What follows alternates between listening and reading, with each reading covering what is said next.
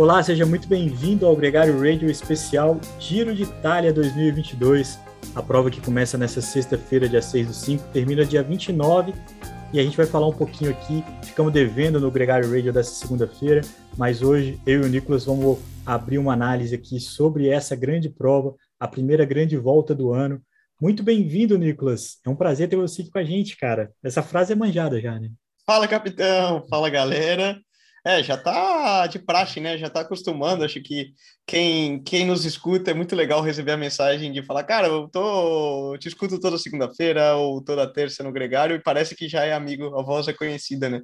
Não tem igual para uma felicidade maior do que do que receber essa notícia. E para falar de coisa boa essa semana, né? Giro de Itália, grande volta, comida boa, tem muito muito assunto é, isso é muito legal, né, Nicolas? Porque o Giro de Itália é sempre a primeira grande volta. A gente está sedento para ver as competições, a gente está curioso para ver como é que os caras vão andar. É, então, e a Itália é muito bonito e, e, como você mesmo disse, a comida é muito boa. Isso cria uma identidade. E eu acrescento aqui uma coisa que para mim dá o charme do Giro de Itália com as outras provas, que são as montanhas com neve. Aquela a disputa com a neve, muito, preferencialmente sem estar tá afetando diretamente, isso já aconteceu, mas emoldurando o cenário torna tudo mais, mais bonito ainda. É, o Giro de Itália, com certeza, é, é belíssimo. E nessa edição não vai ser diferente. A gente tem uma prova que promete muito. A gente tem uma expectativa enorme do que vai acontecer. E a principal virtude é a gente sabe muito, tem muito pouca certeza, muito pouca convicção desse Giro de Itália desse ano, né? Esse ano tem muita gente que, que critica, né? E fica aquele grande tema qual das três é a mais dura, qual das três grandes voltas, né, é a mais interessante e qual que atrai o melhor start list. É inegável que o Tour é o Tour e, e tem o seu, a sua cereja e algo especial.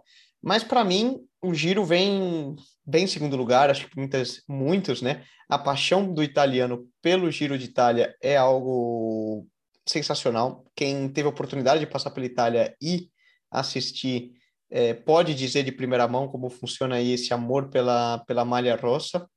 O componente é, do estilo das estradas italianas, que são mais técnicas no geral, são as subidas são mais inclinadas do que as que a gente encontra na, no Tour de France, talvez não do que na Volta à Espanha, porém as do Giro são mais longas.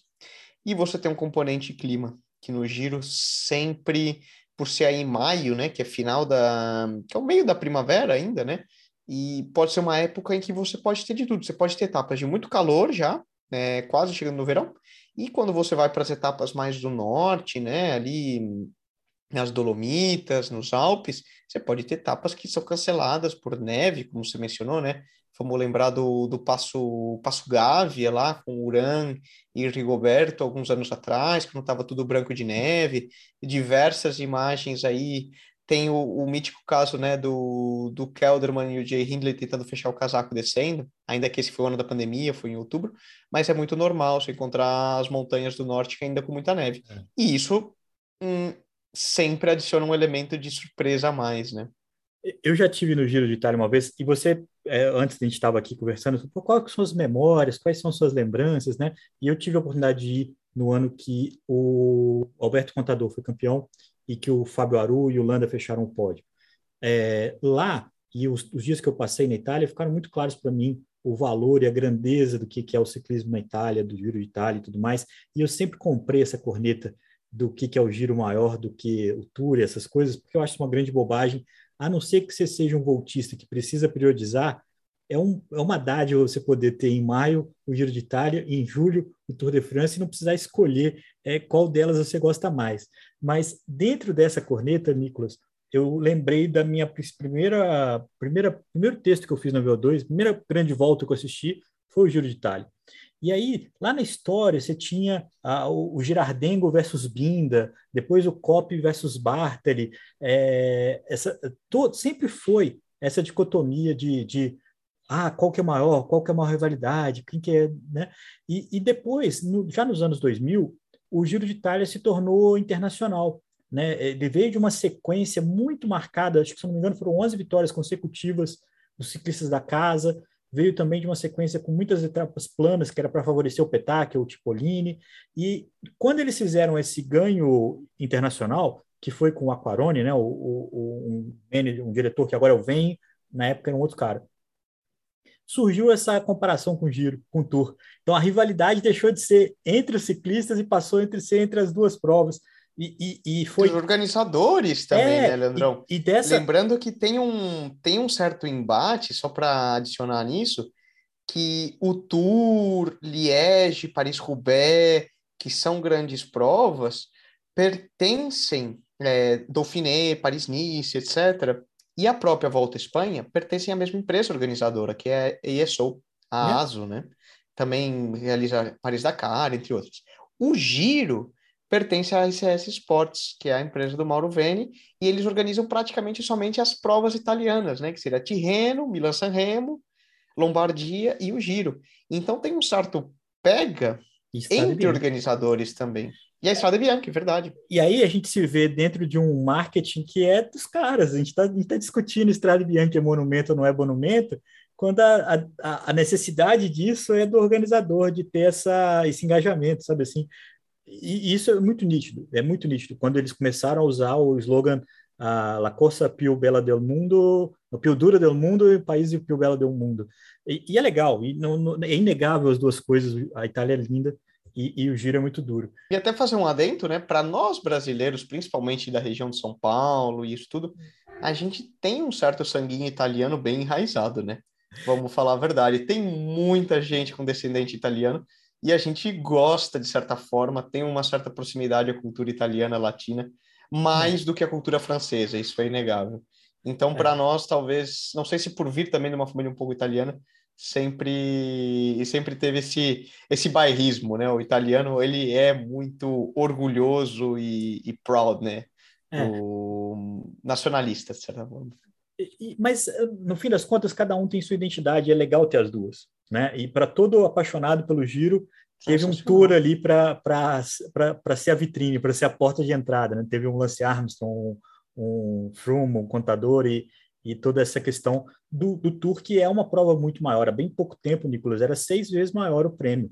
Agora o giro deu uma melhorada, uns dois anos atrás, mas era muito diferente o valor de vencer um Tour de France do que vencer um giro. Mas o que é importante, Nicolas, é que nessa sexta-feira a gente começa a ver essa disputa, é a centésima quinta edição, vai começar em Buda, Budapeste, na Hungria, capital da Hungria. A gente vai ver três etapas lá.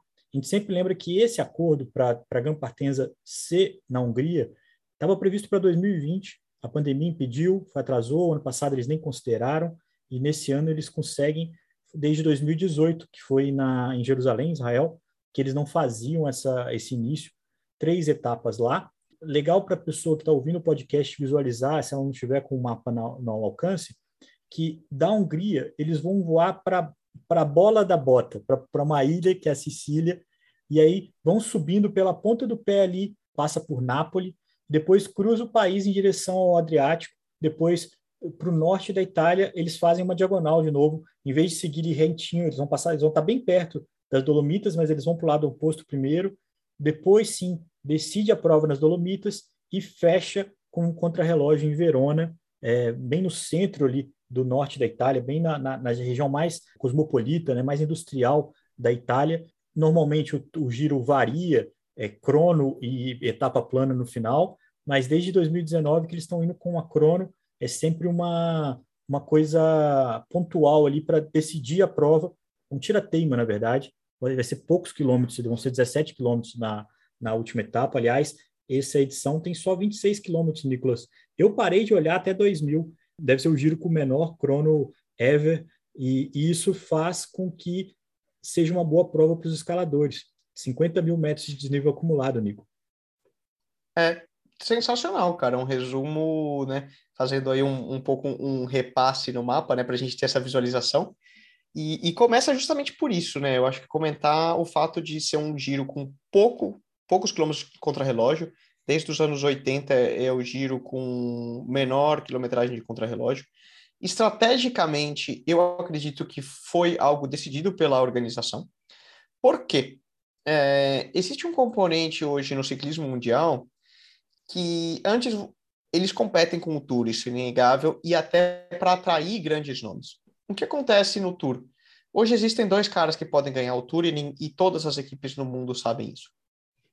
É o Pogacar e o Roglic. O que o, eu acredito aí, né, que os organizadores do Giro tentaram realizar com o fato de serem pouquíssimos contrarrelógios. Eles tentaram pegar todos os tops escaladores e esse pessoal que sabe que vai para o Tour e vai tomar na cabeça, e vai fazer quinto, vai fazer terceiro, vai fazer quarto, e falar, cara, do giro eu posso ganhar.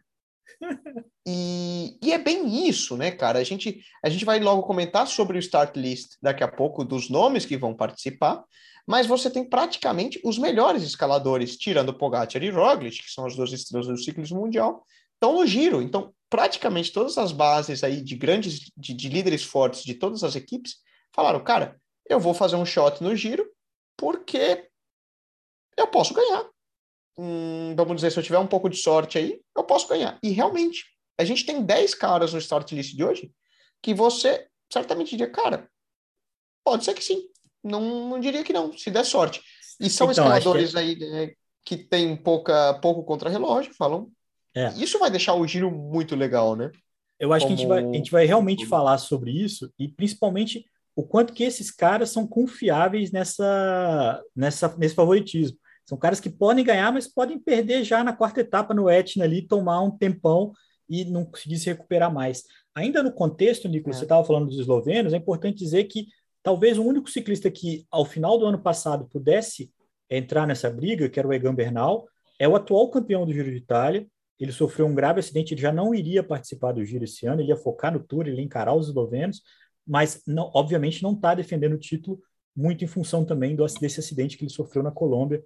O vice-campeão, o Damiano Caruso, também não vai, vai para o Tour de France da equipe Bahrein, e, e isso também abre um, um, espaço. O terceiro colocado, Simon Yates, está na prova, é um dos favoritos, assim como o João Almeida, que foi sexto ano passado. Outros três caras do top 10 voltam esse ano, o Romain Bardet, o Hug Kart e o Tobias Foss. São, a gente vai falar dos nomes mais para frente, mas do que foi o ano passado, cinco caras do top 10 estão na prova desse ano, incluindo o terceiro colocado, que é o Simon Yates.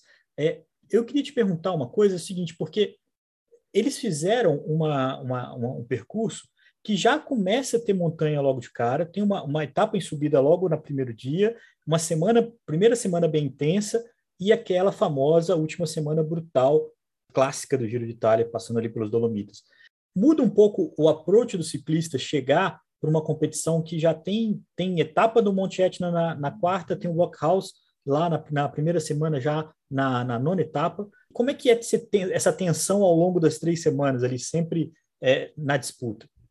Eu acho que muda, assim, Leandrão. Eu acho que é um giro, de certa forma, mais tradicional, no sentido que é muito comum eles fazerem uma primeira semana dura é, e logo botar, guardar aí todas as cerejas do bolo para acompanhar na última semana o que vai acontecer. Então, meio de giro meio morno, né? Vamos falar assim, com muitas possibilidades para fugas. E eu acredito. Bom, vamos começar do começo, né? A gente começa na Hungria com uma primeira etapa que, olha, sexta-feira sai mais cedo do trabalho, acompanha Leandrão e o Sidney White na TV aí no DirecTV no Brasil, que vão, vão transmitir, porque vai ser uma etapa legal. É, para mim, eles escreveram Vanderpool nessa etapa, tá? É uma chegada de 4 quilômetros ao alto, com S's num castelo de Visegrad. É, é, um circuito até que eles usam numa clássica GP Visegrad que tem na, na Hungria, em algumas etapas da, do Tour de Hungria. Mas é uma típica chegadinha Vanderpool ou Valverde. Ela é técnica, vai... Não, não acredito que crie muitos gaps no DC, porque finalmente todo mundo está fresco e tal, e, e, não, não deve ser, não deve definir muito, mas já tem uma, um, um pique legal para a gente ver um Vanderpool que para a história do ele vai correr, né? Para a história do, do giro seria muito legal. E outro favorito aí que eu vi para levantar nessa etapa seria o próprio Valverde ou mesmo um Biniam Grimay, né? O eritreio. Seria muito legal ver aí uma história diferente para acompanhar um giro de rosa no início. Provavelmente, uma vez que eles completam, depois eles estão contra relógio, uma etapa muito plana na Hungria, e fazem o transfer para Sicília.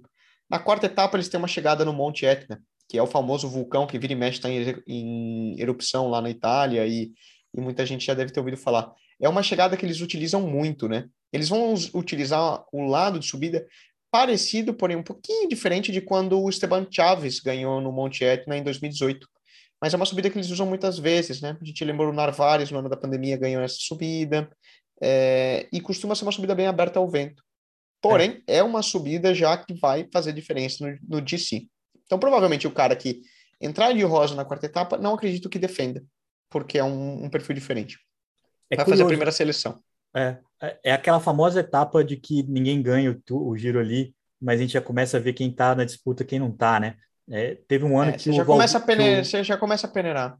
Em 2011, e... o Alberto Contador conseguiu decidir a, o Giro de Itália nessa subida, mas não tem um Alberto Contador nessa edição, então acho que a gente não vai ver. Só complementando um pouquinho da, do que eu gosto da etapa 1, Nicolas, é que pode dar o Vanderpool, pode dar o Valverde, pode dar um, um Guirmay, pode dar um cara que seja um, um velocista um pouco mais é, resistente.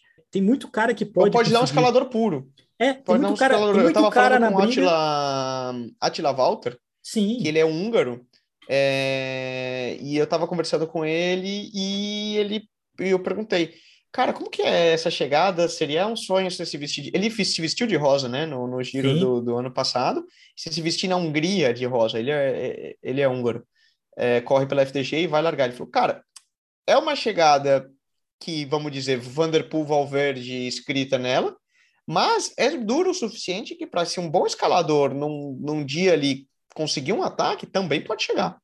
E da mesma maneira pode chegar um sprint, um sprinter que suba um pouquinho, como você falou, um, um, um Grimay, um cara aí um pouco mais puncher, um Boston Hagen nos seus tempos, né? Não, não tenho certeza, Boston Hagen não está na, na tá. no start list, mas um bom nome seria um Nisolo Sim. da Israel. É, muita gente pergunta se o William consegue, porque todo mundo lembra consegue? do William subindo o pódio.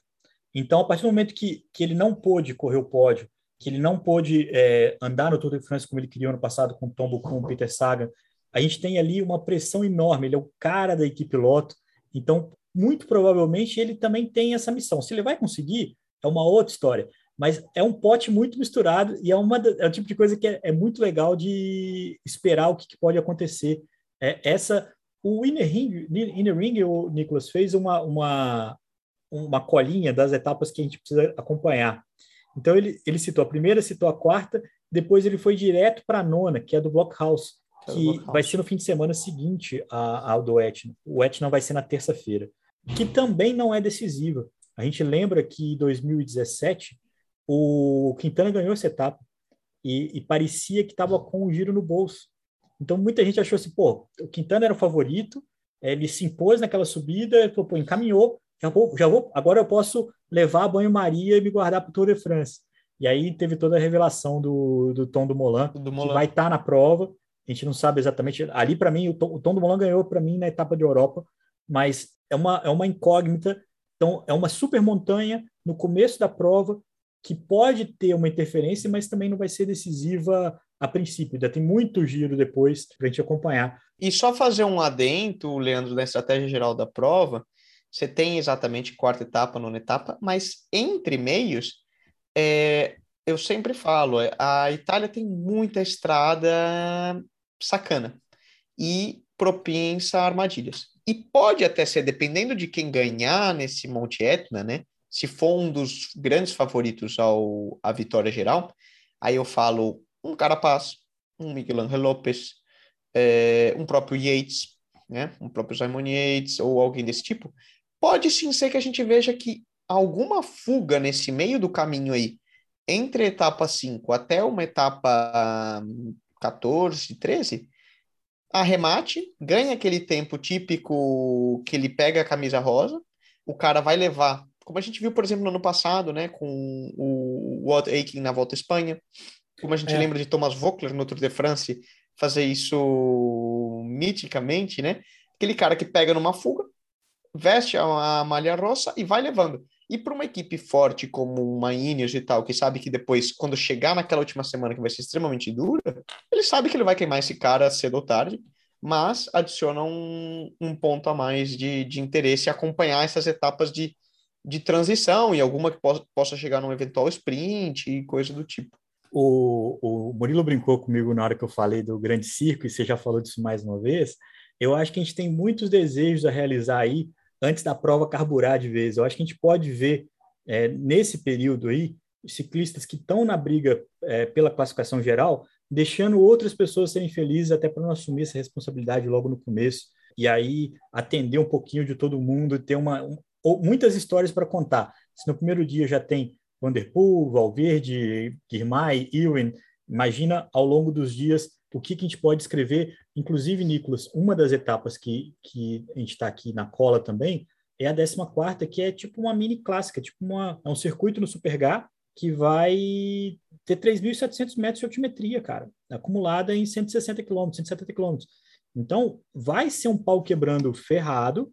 Se alguém perder o bonde, vai ser difícil recuperar depois, mas também vai ser oportunidade para outros ciclistas tentarem chamar a oportunidade, aproveitar essa chance é, é, e brigar um pouquinho antes da semana decisiva, que ali sim vai ser o pega para capar definitivo, né? Vamos dizer assim.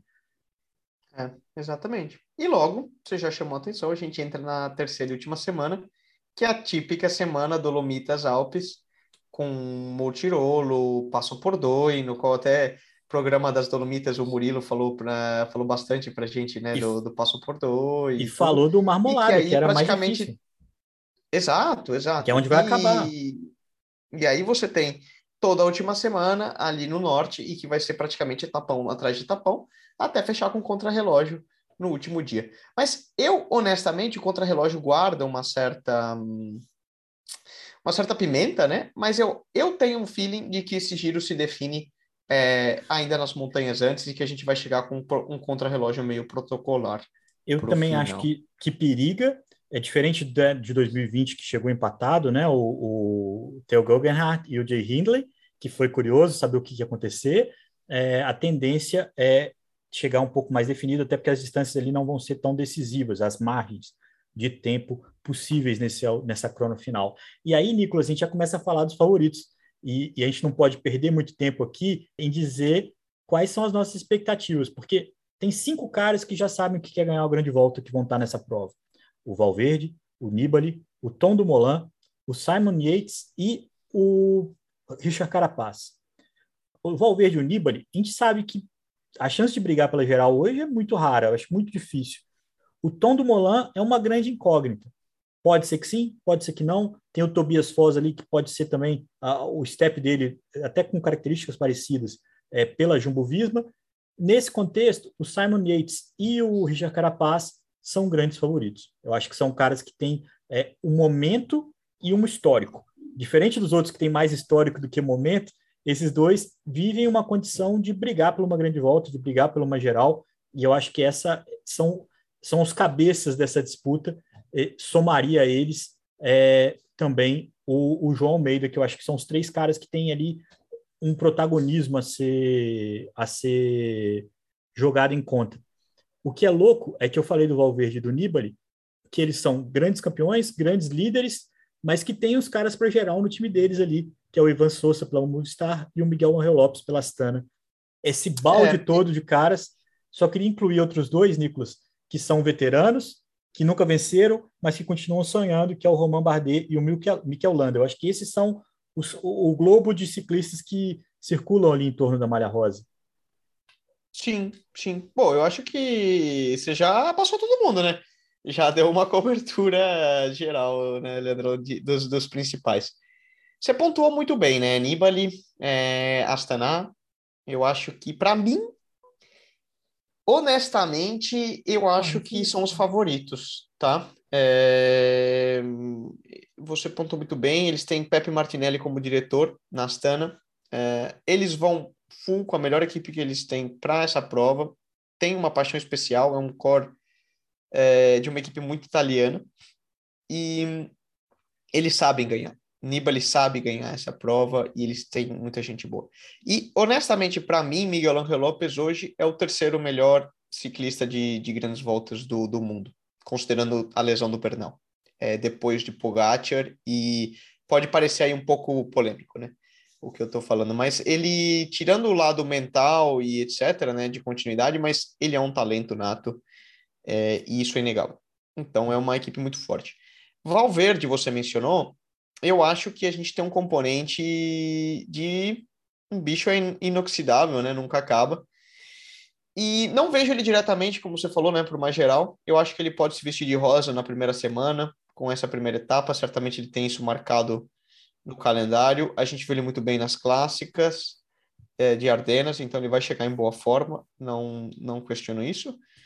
Mas eu acho que eu vejo um Valverde correndo por um top 10, até por uma questão da, daquilo que a gente vem mencionando muito no Gregário Radio, dos pontos de UCI, né? E como isso vai shapear a dinâmica das, da prova e das provas ao longo desse ano, né? A gente vai ver muitas equipes, como uma Cofidis com o Guilherme Martin, correndo para fazer top 10, é, talvez uma IF com o Rio Kart, eu sei que o Rio, é, é amigo meu, ele vem de um início de temporada aí não muito lá, ele vai entrar bem verde, mas eu tenho certeza que eles vão tentar fazer um, um top 10, porque a questão da pontuação é muito importante.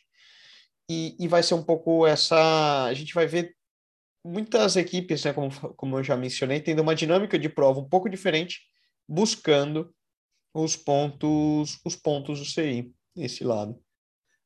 A gente tem três perfis de, de, de grupos aí de ciclistas nesse start list.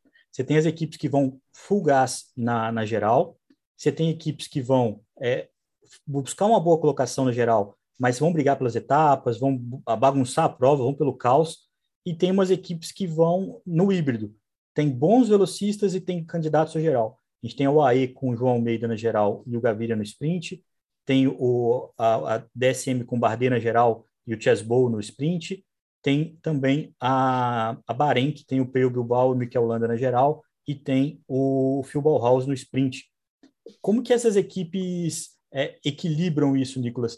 Time, os times que se dividem vão ter menos opção ou é importante você ter as duas cartas ali para jogar é, nessa, né, nesse contexto? Você acha que o João, por exemplo, ele tem um prejuízo de, de ter dois gregários a menos porque vão disputar o sprint toda etapa?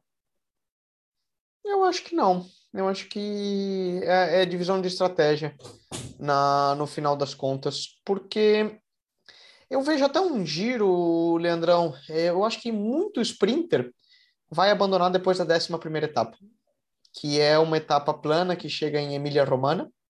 Vai pegar lá um queijo parmesão, é, etapa da comida, né? Foi até eleita etapa 11, a etapa da comida. Foi, foi eleita, todo, todo giro tem uma etapa, né? Isso é legal que eles dizem. É essa etapa da, da comida chega em Emília Romana, que é a região do. muito perto de Bolonha, né? É, queijo parmesão, enfim, só coisa boa.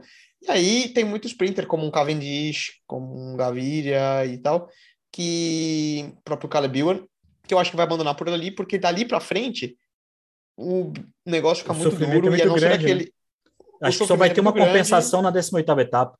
O mal de não chegar Exato. no sprint é que motiva menos o cara ficar até o final. É uma escolha. Exato. E, e aquele que não estiver disputando pela malha ciclamino, que é a malha de pontos do giro, e não vê, não vê uma possibilidade, um Arnaud Demar, talvez, né? Outro sprinter que a gente esqueceu volta, de né? mencionar, né? o que próprio ganhou Binian 2020 com que ganhou o Ciclamino, o próprio Binian Grimay da Want, etc mas vai ter muito sprinter abandonando depois daquela etapa. Perfil das últimas etapas, como você mencionou, dos, dos, gregários, é tão duro que um sprinter não ia poder ajudar muito mesmo. Sim. É, e são poucos os sprinters que vão poder ajudar nesse sentido. Então, eu acho que, na realidade, não. Hum, eu acho que as tá... equipes consideraram isso e planificaram, né? A gente estava falando dos sprinters sem falar do Mark Cavendish, que volta na prova desde 2013. Cavendish tem 15 vitórias de etapa lá. Eu lembro muito da etapa que ele, o ano que ele competiu com o Benatti, foi 2008. Ali ele teve um rival, foi bonito assim a disputa, ele era um garoto. E desde 2013 o, o Cavendish não vai lá, vai com a equipe bem montada em torno dele. É um dos grandes nomes, assim como o Demar, o Ewan é o mais destacado entre os velocistas. É, eu acho que talvez o Vanderpool entre nos sprints, é, dependendo do que ele tiver de desgaste ao longo dos dias, porque o time Erlia não vai, o Jasper, o Jasper Philipsen também não vai, então, é, talvez ele cumpra um pouco esse papel. Mas a gente tem aí um, um número reduzido de sprinter para boas etapas. Acho que a gente tem boas oportunidades aí é, para alguns nomes. Quem sabe o Cavendish vai dar essa, essa presença aí, já que provavelmente o Fábio Jacobsen é quem vai representar a Quick Step no Tour de France, Nico. Sim. Não, vai ser legal, vai ser legal de assistir. Seria até uma saída meio B10 aí, né? Malandrão. Sprinter ganhou a 11 etapa, sai com queijão parmesão no, no bolso. e agora, falou, galera! Ganhei meu queijo e deixa, deixa a montanha para muita gente. Mas é certo. Guardei para o final, Nicolas. Quem vai ganhar o Giro de Itália desse ano? Eita, quem que nós vamos gorar, Leandrão? Você tem essa fama, eu não tenho, hein? Vamos ver. Eu sou pé frio, né? Cara, você mencionou tem muita gente boa. É... A gente tem, por exemplo, o Mikel Landa, não, não descartaria. Um, o Landa vai correr, ele tá meio até pouco hypado, né? Ele desceu um pouco aí é depois de tantos ele. anos. Eu acho que é bom. Todas as vezes que ele corre mais relaxado, não surpreenderia de ver um Mikel Landa. Eles têm também um Perio Bilbao, que vem muito bem no Bahrein.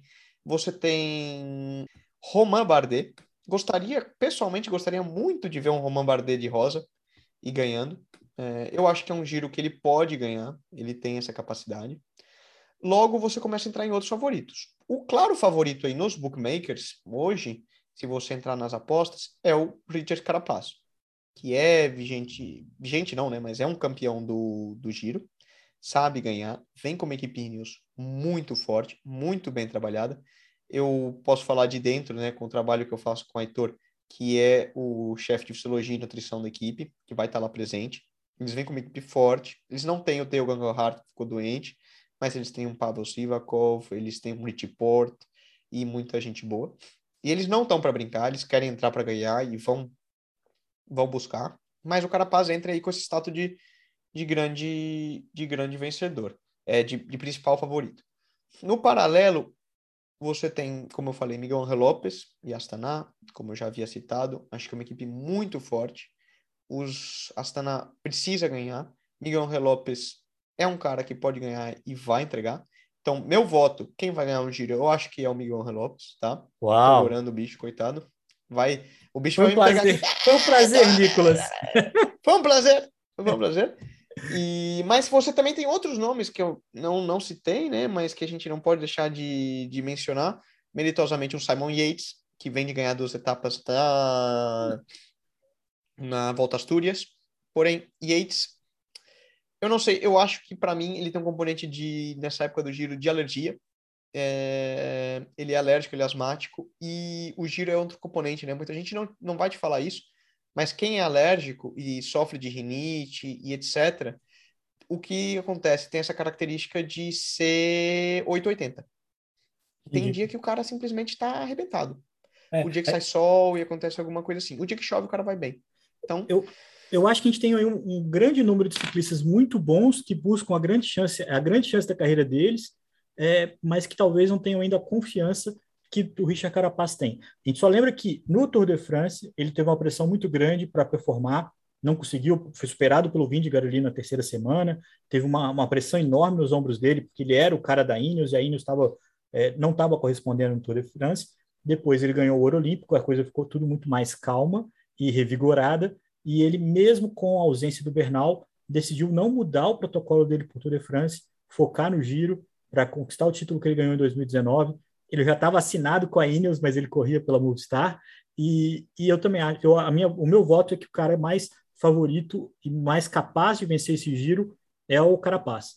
Agora, o que, que vai acontecer, eu vou adorar ver dia após dia, Nicolas. E vou ter uma posição muito privilegiada na transmissão da The Sports, que vai passar é, ao vivo todas as etapas. Eu vou estar comentando lá como, junto com o Sidney White, como você falou. Convido todo mundo que está aqui é, ouvindo a gente para também acompanhar por lá. Quem não puder, o Gregário vai fazer informação todo dia sobre o giro, vai ter post, vai ter, vai ter o radio toda segunda, e a gente vai falar não só a especulação, Nicolas, o que a gente acha, como a gente fez hoje, mas o que de fato aconteceu nessas três semanas incríveis do Giro de Itália. Show de bola, Leandrão. Eu fico com inveja de não estar aí no Brasil e poder acompanhar. Eu vou estar lá na, na altitude, nas montanhas espanholas aqui, preparando para os meus objetivos de junho e acompanhando de próximo, de perto, né? É, o máximo que eu puder, tentando buscar informação, falando com amigos e gente ali de dentro do pelote. E a gente se, vai se encontrar aqui toda segunda, né? Isso está certo. E vai ter Gregário Radio rolando. E isso aí. Espero que você que está escutando curta muito, aproveite muito também essa prova sensacional, acompanhe Leandrão, envie suas cornetas, não tenham dó deles, né? A gente adora criticar, é... não tenham dó, manda, vem com dois pés no peito e, e vamos aproveitar. Viva o giro! Uma bela corrida de bicicleta. Viva o giro! Valeu, cara, um grande abraço.